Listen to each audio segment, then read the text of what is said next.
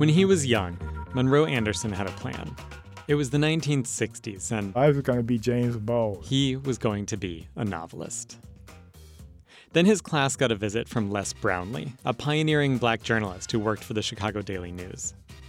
Brownlee said now was the time for young black writers to get into journalism. So I decide I'll see what this journalism thing has. I'll try it out for a year or so, and then I'll write the great American novel.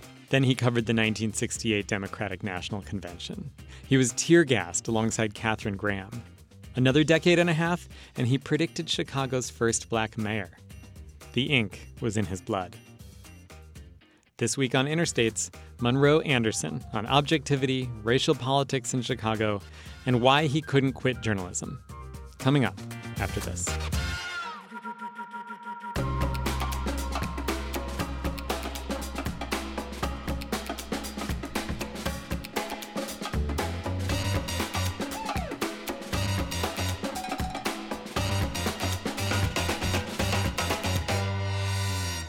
It's Interstates.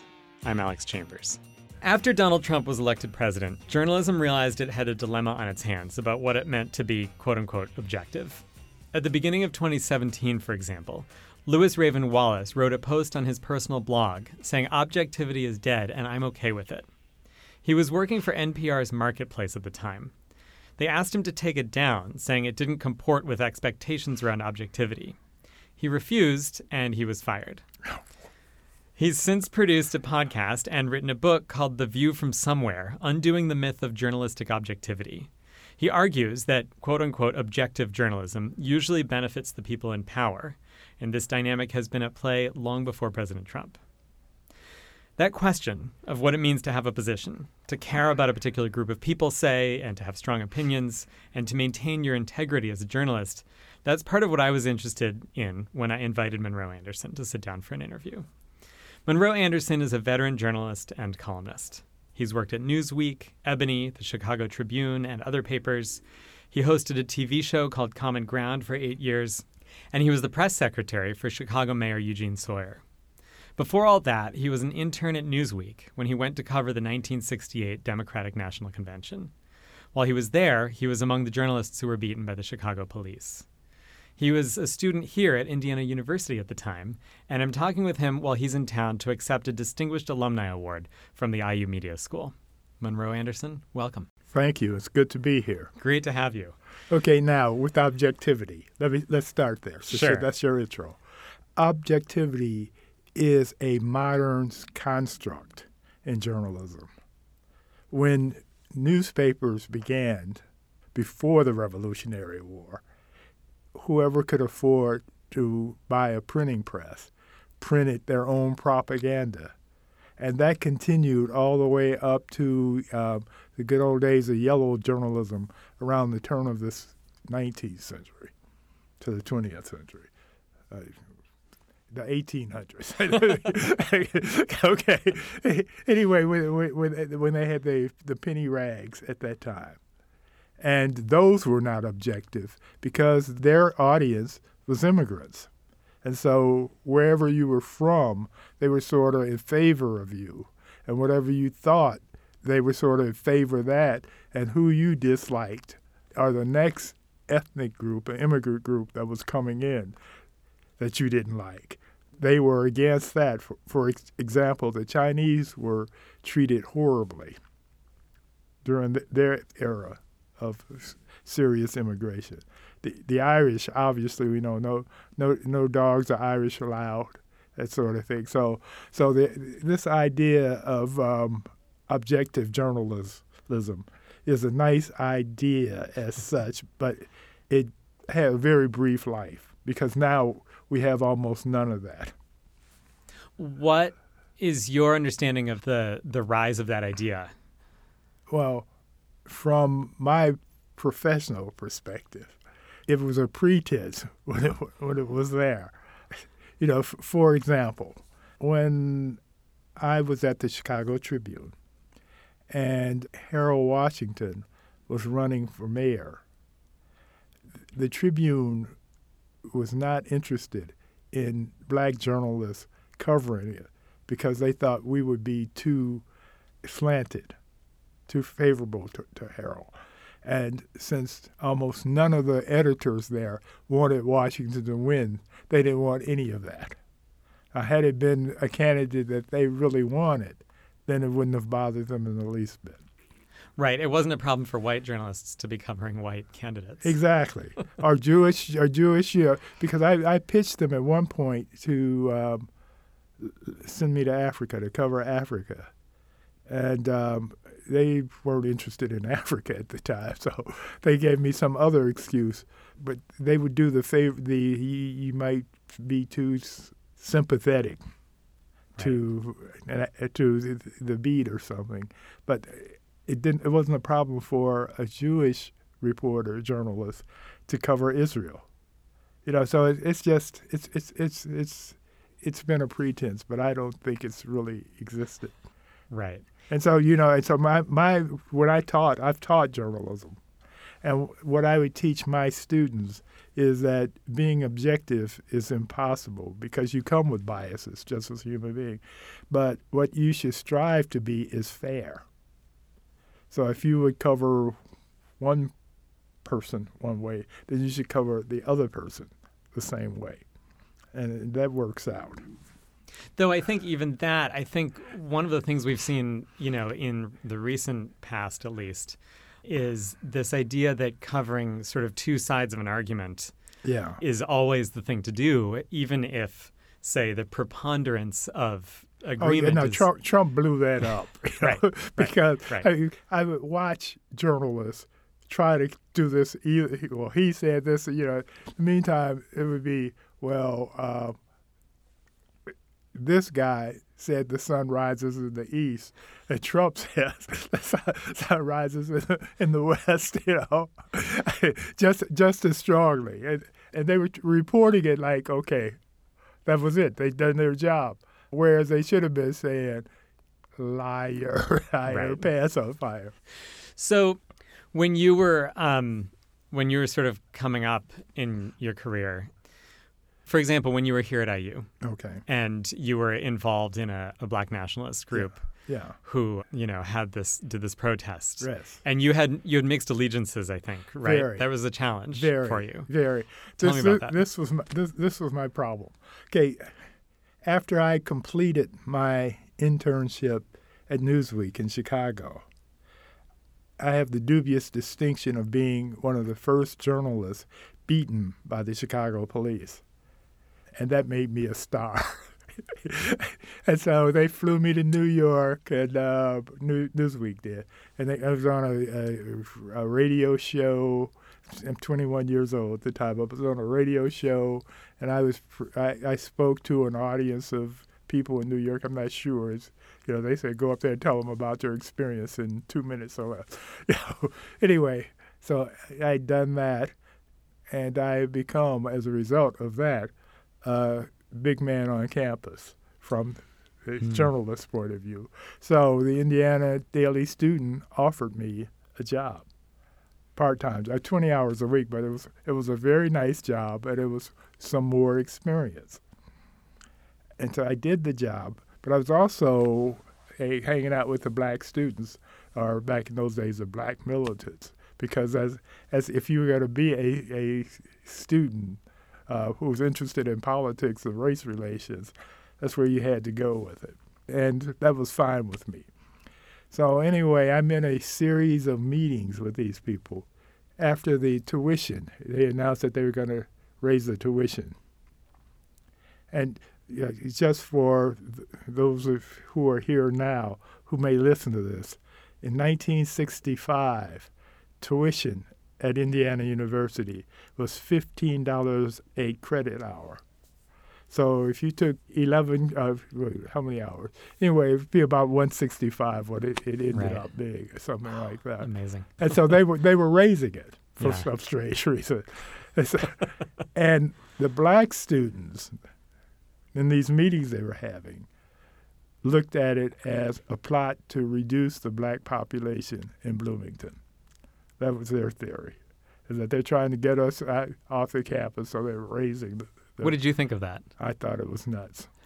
I thought it was nuts. You know, it's like, I mean, they were raising it just for the black students, and it didn't raise. I don't remember what it was, but it wasn't like it went from fifteen dollars an hour to fifty dollars an hour or something like that.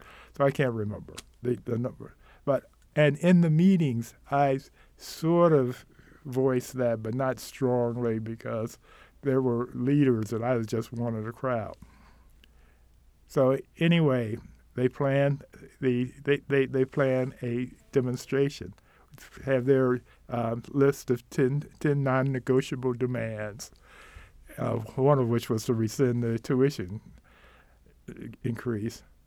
And at that time, I'm working for the News Bureau. And so I, I go with the black students and you have all the, you have the the uh, all the top uh, leaders of it, the, the, university IU, the, the, the chancellor, I think that was the title, and anyway, the people who actually run the, the president the and the president, yeah. yeah, exactly. Right. They're all in this meeting, mm-hmm. and we walk in, and the first person I notice is John Newman who was my boss. and I go, oh my God. And so I make a pivot and I start going the opposite way of the students. And everybody is looking at me very strangely, like, where are you going? And so then I go, hmm, how do I get out of this? And it so happens that I have my uh, reporter's notebook in one pocket. So I walk back in boldly walk over to John, bend down on one knee, and pat him on the back and say, Don't worry, John, I'm covering this. and I did. You know, I, I, I was there with the black students, but I was interviewing everybody. And so it, it worked out. But it, it was quite frightening for con- concerning for me initially. Did that shape how you thought about journalism? Yeah, it did. It did, yeah. Well, let's go back to my actual internship. Okay. Before I did the internship, I wasn't really interested. I, I had no ink in the blood. When I was in seventh grade at Roosevelt High School in Gary, my English teacher pulls me aside and says to me after I'd done a paper, he says, um, You are a writer. You're really talented. You are a writer. I've had teachers tell me that I was smart or this or that, but no one had assigned a specific talent to me. So from that point on, I quit studying my math and thought of myself as a writer. I became editor of the junior high eighth grade page in the high school newspaper. I, went on to be the editor of the newspaper. But I thought of myself as a writer, and so I was going to be James Baldwin. And um, then we got a visit from a black journalist from Chicago. He worked for the Chicago. His name is Les Brownlee. He worked for the uh, Chicago Daily News, and he came over and talked to our class, journalism class, and he said um, now was the best time for us to go into journalism because things were changing. So I go home and tell my mother that I'm going to be a journalist. And she looks at me and says, There are no Negro journalists. Be, teach school, be a school teacher. I had Les had just told us that the, the field was open and it, and it also tells you how long ago that we, we were Negroes in 1964. Right. you know, but it, anyway, so I decide, well, I'll I'll see what this journalism thing has, and I'll still become. I'll try it out for a year or so, and then I'll write the great American novel and f- fulfill my dreams. And so that was my thinking, even though as I came down here, uh, Miss Kemp was my counselor. She, it was a long time ago, but she was uh, well known at that time in the department, and she tells me in in journalism, right? in the journalism department, department, here. Yeah. Okay. But anyway, she said three things to me. I remember. First of all, I sit down to talk with her, and she, she asks me if I have a pen or pencil. And I say no. And she says, no good journalist ever travels without a pen or a pencil. And then she says, and uh, Monroe Anderson, that's going to make a great byline. and then she says to me, Do you realize if you graduate with a degree in journalism from Indiana University, you'll be able to write your own meal ticket? At 18, the idea of writing my own meal ticket was intriguing. and so I, I took that into consideration although I still want to be the, the novelist. When I covered the Democratic National Convention, besides being beaten on the first night by the cops, and we after we were beaten and we were pulled off this, we was part of the street um, team. We put in the office. John Culhane, who was the real uh, journalist correspondent, and, and me, we were pulled off because they thought we had done something to provoke the police. And that was on a Sunday. Uh, Monday, we were pulled off. Uh, the cops were beating the living daylights out of everybody. It was a police riot. And so by Tuesday, they re- realized it wasn't us, it was them. So we were back on the street.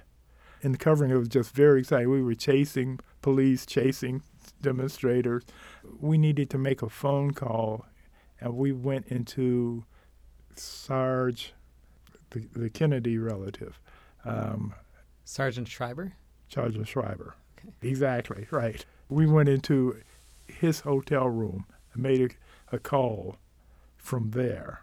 And um, during the process of this, I met all these famous people Katharine Graham and I were tear gassed together. We standing there, you know, and it occurred to me that as a journalist, a you got to you got to meet all these famous people, and b you watched history as it unfolded, and so the ink was in my blood from then on. And, you know, I, I, still wanted to write a novel, but uh, journalism was just far too exciting.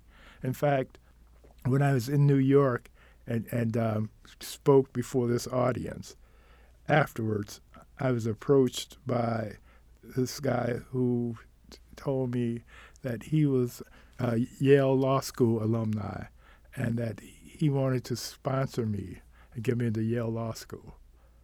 And I, I didn't give it a second thought. I wanted to be a journalist. you know, although now when I look back on it, uh, I could have been Clarence Thomas. Except our politics are a wee bit different. but, but anyway, so I'm, I'm, well, so how I was I was interested in how like that other moment too here yeah. at the protest. Yes. Also sort of okay. shaped. Okay. Yeah. Right. Exactly. So that sh- that yeah that shaped me because I realized there was two sides to every story. Literally. I mean, I I've witnessed it because because I was working for the IU News Bureau. After the protests were over and the president had a heart attack or something, he, he had a medical condition where they took him out on a stretcher. So it was international news. Um, my job, since I was covering it for, for, for John, my job was to write a press release talking about the protest and what happened and what have you. A press release for me- media, you know, the news bureau, what PR departments do, that sort of thing. Oh, the other thing, uh, which I, I'm leaving out, sorry about that, is I was also campus correspondent for Newsweek. So I had to write a report to Newsweek for them to publish about it. Right. So a journalistic account. A journalistic account. So I had to do both and um, and I did it. But working for the IU News Bureau convinced me that I didn't want to do PR. That I wanted to do real journalism. Why? Why? Because I knew what had happened as as a protesting student But my job at the news bureau was to put a, put a pretty face on it for the university, where things looked good and sounded good. Right. Okay. And, and, I was and I was a student, so it's not like I was good at any of this. I could do a much better job today than I did back then. Sure. Right. Right. okay. I didn't fully understand that the news bureau here was the PR. It was the PR. Yeah. Yes. It of was the, the PR university. side. Yes. Sure. Exactly. Exactly. which we still have. Okay. It probably has another name. I can't remember exactly what it's called now. Yeah. Right. But no, it was a PR wing, and Right. they ca- they call themselves the news bureau. It's time for a short break. When we come back, Monroe Anderson talks about being a young black journalist in the late 60s. It wasn't hard to get a job. It was hard to get assignments with any weight to them. That's on Interstates right after this.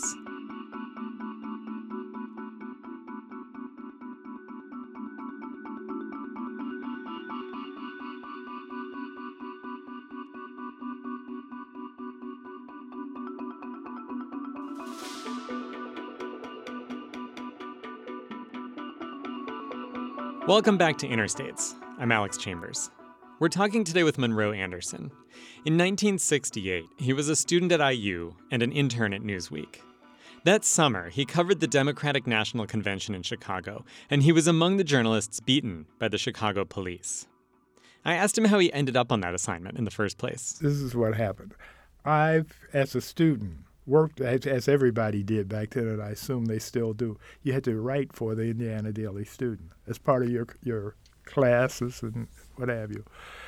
As a black student, I couldn't cover City Hall. That just was not going to work. Back back in '68, the uh, Ku Klux Klan burned a cross on a black student's lawn here. These were different times from now. Yeah. Okay. Yeah. Uh, and in fact, um, year, y- years later, I would become the first black reporter from a major white newspaper in Chicago to, to cover City Hall. And this was in 83 w- Hmm. with Harold Washington.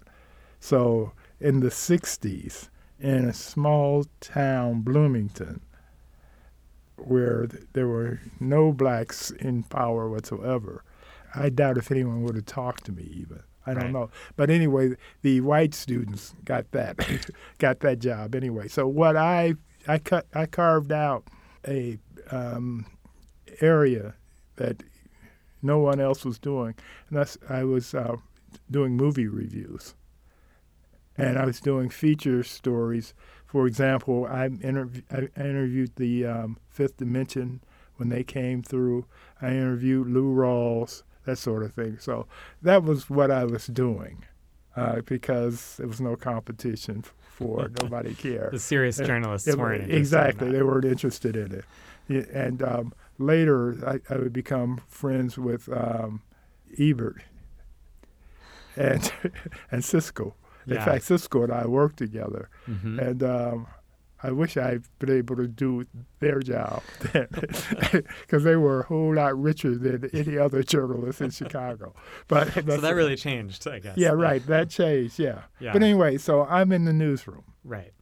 and I'm working on a review for something. It may have been for um, the good, the bad, and the ugly. Anyway, I'm writing the review, and my photography teacher, Will Counts, comes through. And there, there was no such thing as Googling somebody or anything like that back then, so I didn't realize that Will Counts was a very distinguished photographer. He had covered the civil rights movement and had some some shot that that was distributed widely, and so he had a very good reputation. Anyway, he's coming through. He sees me, and he comes over to me and he says that Newsweek is expecting a long, hot summer in Chicago. That meant riots and that they were looking for a, a black journalist and that I should apply as an intern. That one, one of his students, uh, former students, Marv Kupfer, who was at the bureau at the time. And so I sit down and I write up uh, a letter and I send it to them. And very quickly after I hear from I get a phone call and they say they would like to interview me. When could I come in?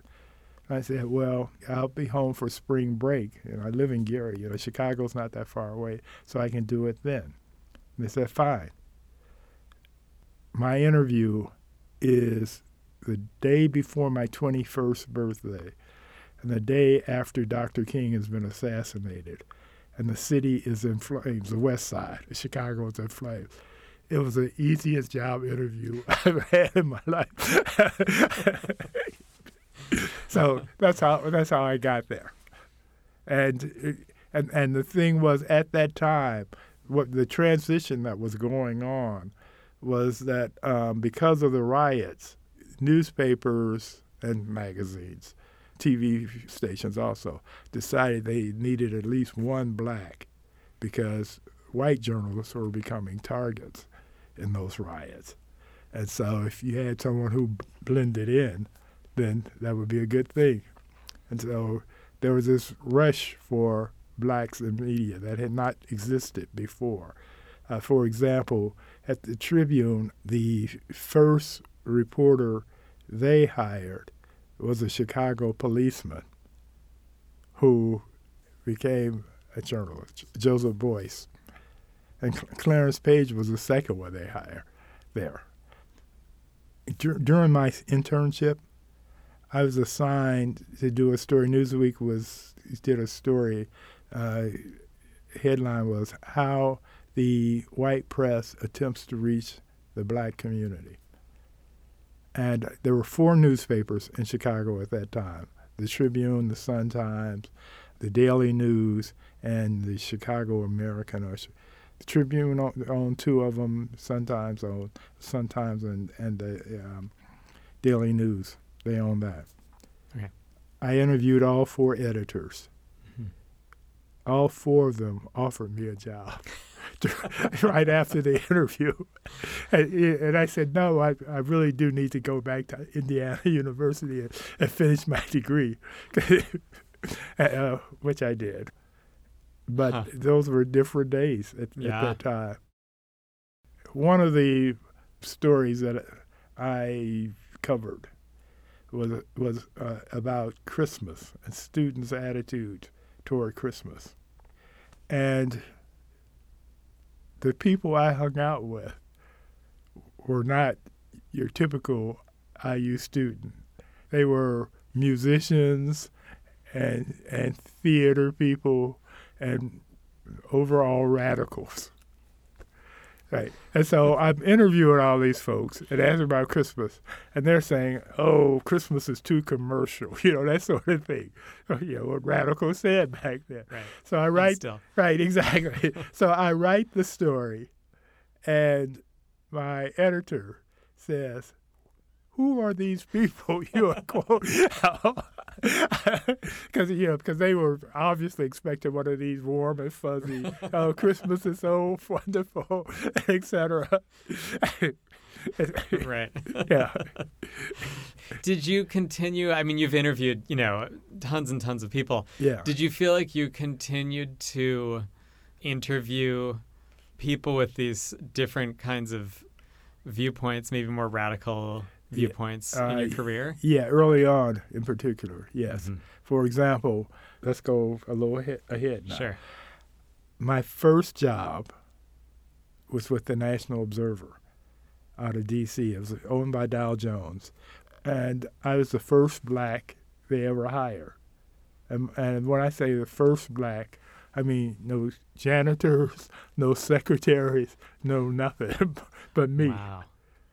And they had done that because uh, the managing editor of the newspaper at that time retired. And before he retired, there would be some qualified blacks who would apply, and he would say, "Did you notice that this is a Negro?" And he put put it in file 13. And so they they swore that the first qualified black who apply they're going to give a job to. And I was just, it was just a serendipity. So you're working for them, and you uh, continue at that point to interview, maybe focus more on Uh, well, particular. for, yeah, no. For example, I interviewed Iceberg Slim. I did a piece on him. Iceberg Slim was this pimp who became a pulp fiction writer, and his books sold like hotcakes. And in fact, all of the, not all, but several of the um, rap people with ice in their name, it was after Iceberg Slim. Oh, wow, I had no idea. Yeah, because he moved to California. But you know, you have Ice Cube. right, You you have um, Ice T. Ice T. Yeah, one. right, Yeah. exactly. But all these guys had this worship for Iceberg Slim. He had moved to L.A. and and his life story was incredible. And he was a gr- he was really an interesting writer. I mean, he he basically invented s- street literature. But I, I interviewed Ossie Davis. I went to New York to interview him, and that was an, uh, a moment for learning, in that I interviewed him. I had a tape recorder, and I interviewed him, you know, and then he talks to me for an hour. I turn off the tape recorder, and there's nothing there. it's nothing, and I'm not taking notes because I'm taping it right. and I just panicked. And he said, "It's okay." And he gave me another interview. You know, he let me have another hour Amazing. to interview it. Right? I know, I know, I know. But I interviewed Melvin Van Peebles right after Sweetback's Badass song. He just died a couple of weeks, two or three weeks ago. But his his movie is in fact the blueprint for black exploitation. So, did you feel like were you interviewing these sort of really interesting cultural figures because you were still because you were still connected to wanting to be a novelist, or was it about carving out this niche No, it still, was it was or was- because it you just it- couldn't, as a black reporter, you couldn't do you know, quote I, unquote hard news? yeah, no, I did some hard news, but not a lot because I had never really done it, and it was a problem for me in that, okay, I, first of all, um, um, Amiri Baraka was my my hero. That's who I was emulating my writing. You know, it's like that. Now, as it turns out, because I did not have a hard news background, and because I was trying to write newspaper stories like a uh, Amiri Baraka Yeah. poem, it didn't work. And so, after two years, they suggested that I really did know, need to go work for a daily newspaper where I get that experience.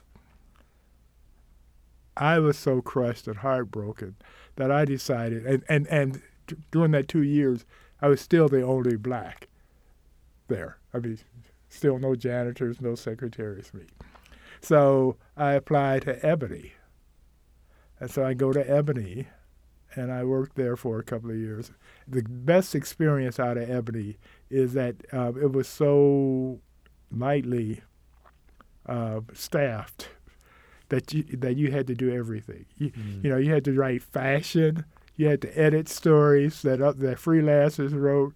You, you you had to write your own uh, captions for the photographs. When I went out on assignment, I had to make sure that the photographer got the photographs that we need for the story. I mean, I got this very broad experience in in that sense. You know, I, I met Billy Dee Williams back then. I went on tour uh, with Curtis Mayfield right after Superfly had come out. I toured Wow. with him. Um, it was a great experience in that sense. But Mr. Johnson, and you had to call him Mr. Johnson, John Johnson, was he ran a plantation.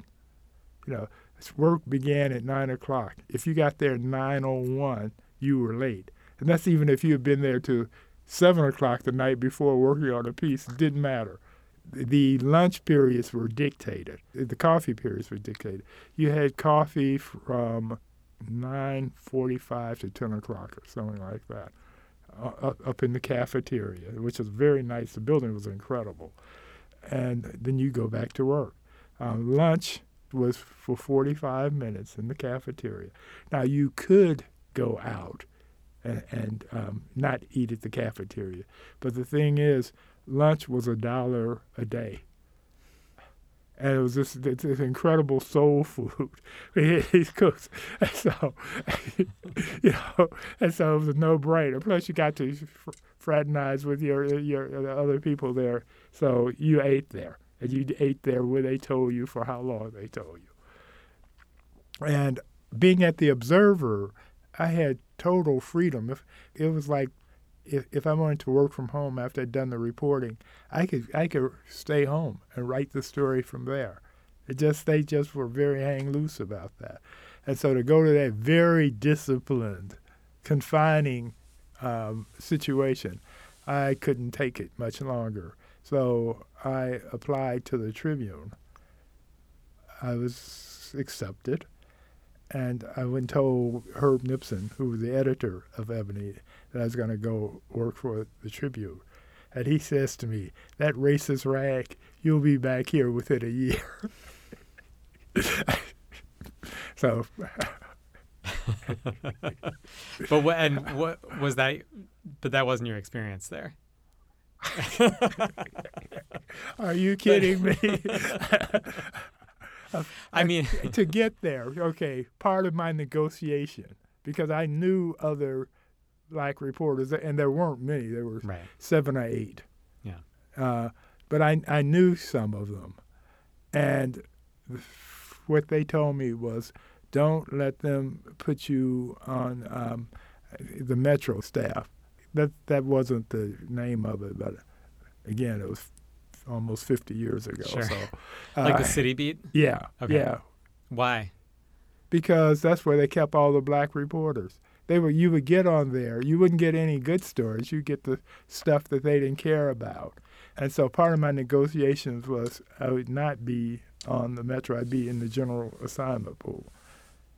And you know, so because there were some black journalists, they would they would bring most unless you came from another newspaper they would bring most journalists, most the journalists in, but the white reporters would spend three months there maybe, and then they get a, a beat or, or, something else, and they'd be out of there. You had black reporters who had been there for three years, and they didn't. They, you were writing stories that they didn't care about. Yeah. And so it just was not. You didn't. You, that was no way to advance your career. Right. And you knew that going in? Yes, I knew that going in. So that was part of my negotiation. And because I had worked for Ebony and the National Observer, although I'd not covered any hard news, but I I covered stuff, and and I had clips. Yeah, you know? right. So, so I, I, and when I got there, I got a lot of um, obits to write. but and, but sometimes you know I get a, a decent story. And the other thing was the, the, fortuitous thing that happened to me because you, you, had to work weekends starting out. You didn't get a off weekends off. I would cover Push, Operation Push, every Saturday morning. And I did that for years. Can you describe Operation Push for maybe our younger listeners? Okay. Operation Push was um, Jesse Jackson is a, a minister, a reverend and he would have this Saturday morning meeting at push headquarters, and he'd have he he would take on whatever crisis of the day that Jesse found, no matter where it was. He'd talk about it. You know, and, and the thing was uh, because I kept going, I went uh-huh. there every week. I I learned how it operated, push operated. Jesse would do basically the same speech so it got to a point where I could quote Jesse. I didn't even have to take notes for the most part anymore. I could quote him verbatim because I had heard the same lines, I am somebody, et cetera, et cetera. But it, it would change. It would, it would be a evolution in that 10% of whatever he spoke about would be new. The other 90% hmm. he had talked about. Yeah. You know, and it would move along like that, so which was interesting. It's time for a short break.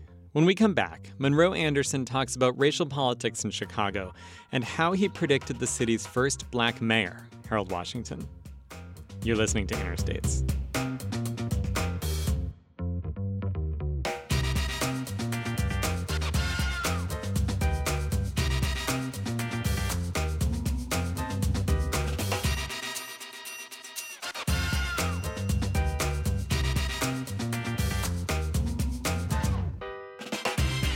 Welcome back to Interstates. I'm Alex Chambers. We're talking today with veteran journalist Monroe Anderson. In the early 1980s, he was working at the Chicago Tribune. As he watched the race to be the next mayor of Chicago, he realized there was a good chance that mayor could be black. None of his colleagues believed him until Harold Washington got the Democratic nomination, and Monroe got some vindication. The election was shaping up with Richard Daley and Jane Byrne and they were going to challenge each other.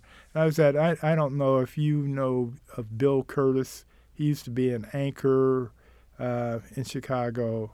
And anyway, Bill would have this party, pre Christmas party every year. So I, I went to the party, and all the political reporters were sitting at a table, and they were having this debate on who was going to win, which would be Richard Daley or Jane Byrne. And I had been covering the black community. And I knew that on the west side and the south side, meetings were going on where they wanted to run a black candidate because the black community put Jane Byrne in office, and then she she stabbed them in the back and went with what she had called the evil cabal, the the white power structure.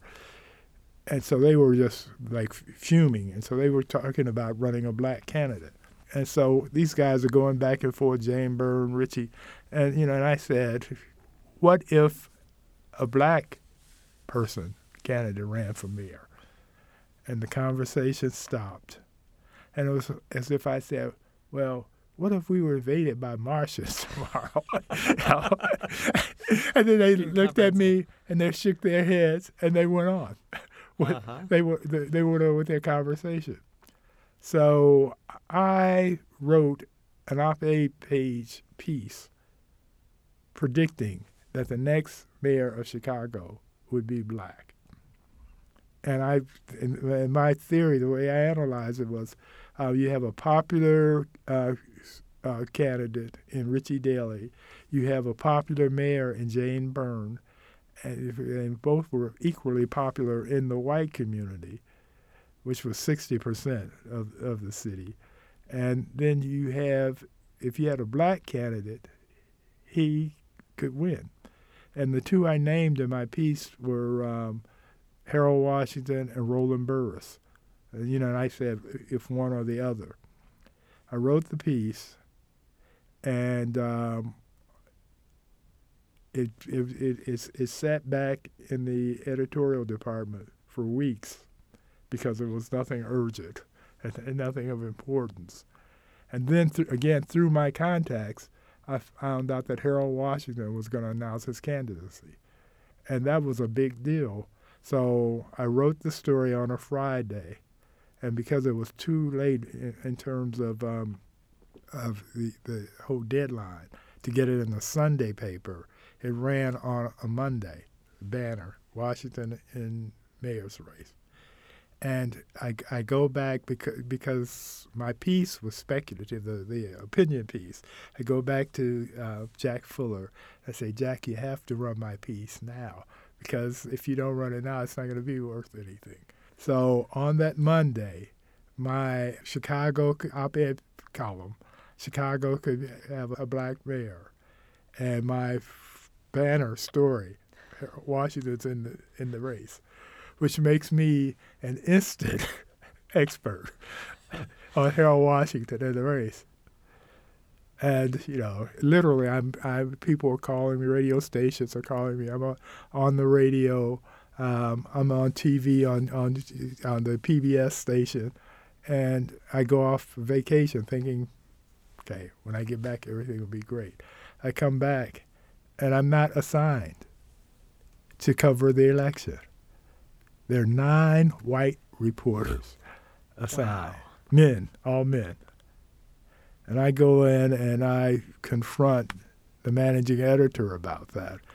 And he says to me, Well, um, we don't make assignments according to race. You know, because I said I know the, the, the city better, the black part of Chicago better than any reporter on on its face uh, on, on on the beat, and the lead reporter on the coverage was this guy named David Axelrod, who I had known as an intern. I remember when he came in as an intern.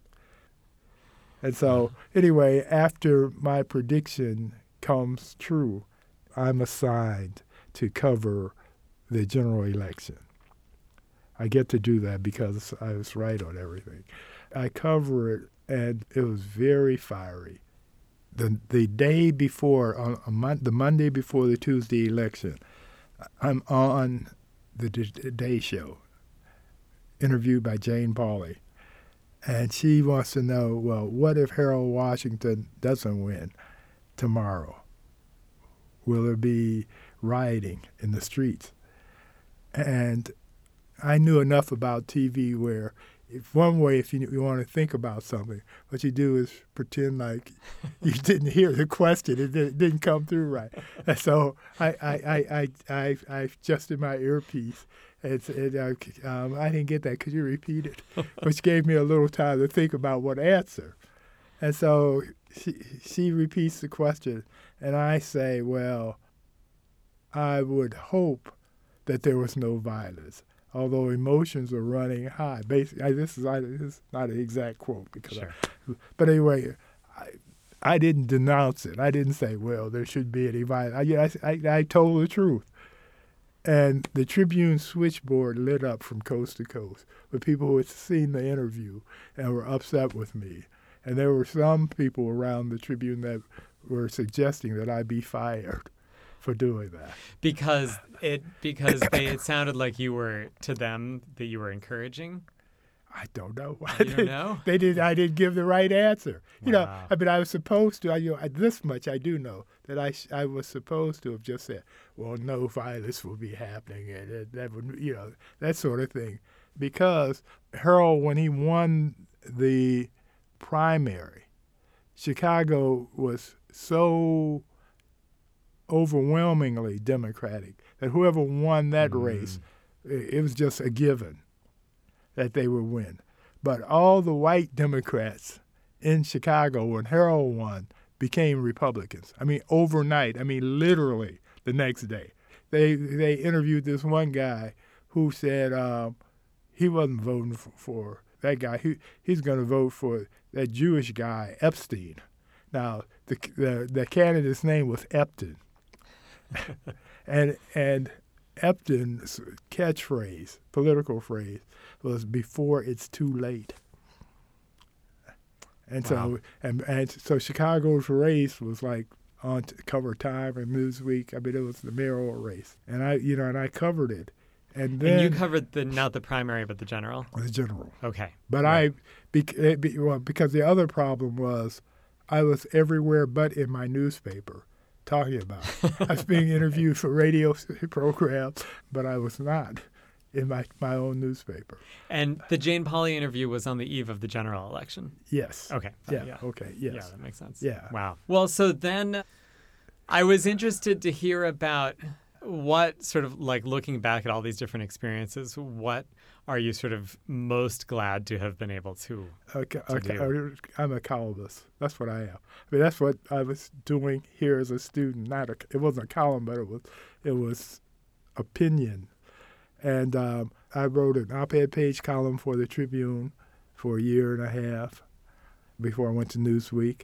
I wrote a, a, a column for the Sun Times 12 years ago or so for a year and a half. I wrote a column for the Chicago Defender five or six years ago for a year and a half. And I've done, I've written for um, HuffPost, HuffPo, The Root, opinion pieces. Um, uh, there's a new website called The Tribe, which is for black millennials in Chicago. I've written a few pieces for them. I enjoy writing opinions. When I, I did my TV show for eight years, and that was fun, But the, the difference between TV and print is that people would come up to me and say, I really like your show. And I said, Well, which one did you like? they just liked it. Whereas when I wrote things, people had an opinion and knew exactly what they liked about right. They remembered the specifics. They remember the specifics. Yeah, yeah, right, exactly. So that was. Although I did four investigations, I was nominated for Pulitzer four times, but uh, for years I didn't mention it at all because it was, as far as I was concerned, it was like being nominated for an Oscar and not winning. And you know, so who cares? But then when they started promoting actors as Oscar nominated this, uh, I said, oh, maybe there's something to that after all. Yeah, really. Right, exactly, right. you got it. Uh, that's great. Well, like I said, it's um, there's lots more I would love to ask, uh, but it's been such a pleasure oh, talking. well, Thank you so much for taking the time. All right, now you're a good interviewer. Thanks. Yeah. You've been listening to Interstates. Do you have a story we need to hear? Have you recorded some really good sound? We want to hear them. Let us know. Go to wfiu.org/interstates. Speaking of found sound, we've got your quick minute of slow radio coming up. But first, the credits. Interstates is produced by me, Alex Chambers, with support from Eoban Binder, Mark Chilla, Michael Paskash, and Kate Young. Our executive producer is John Bailey. Special thanks this week to Monroe Anderson. Our theme music is by Amy O. We have additional music from the artists at Universal Production Music. All right, time to take a slow breath and listen to a place.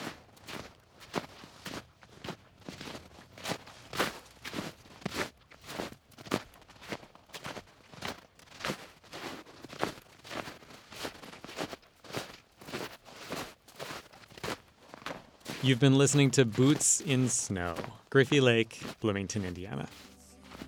Until next week, I'm Alex Chambers. Thanks for listening.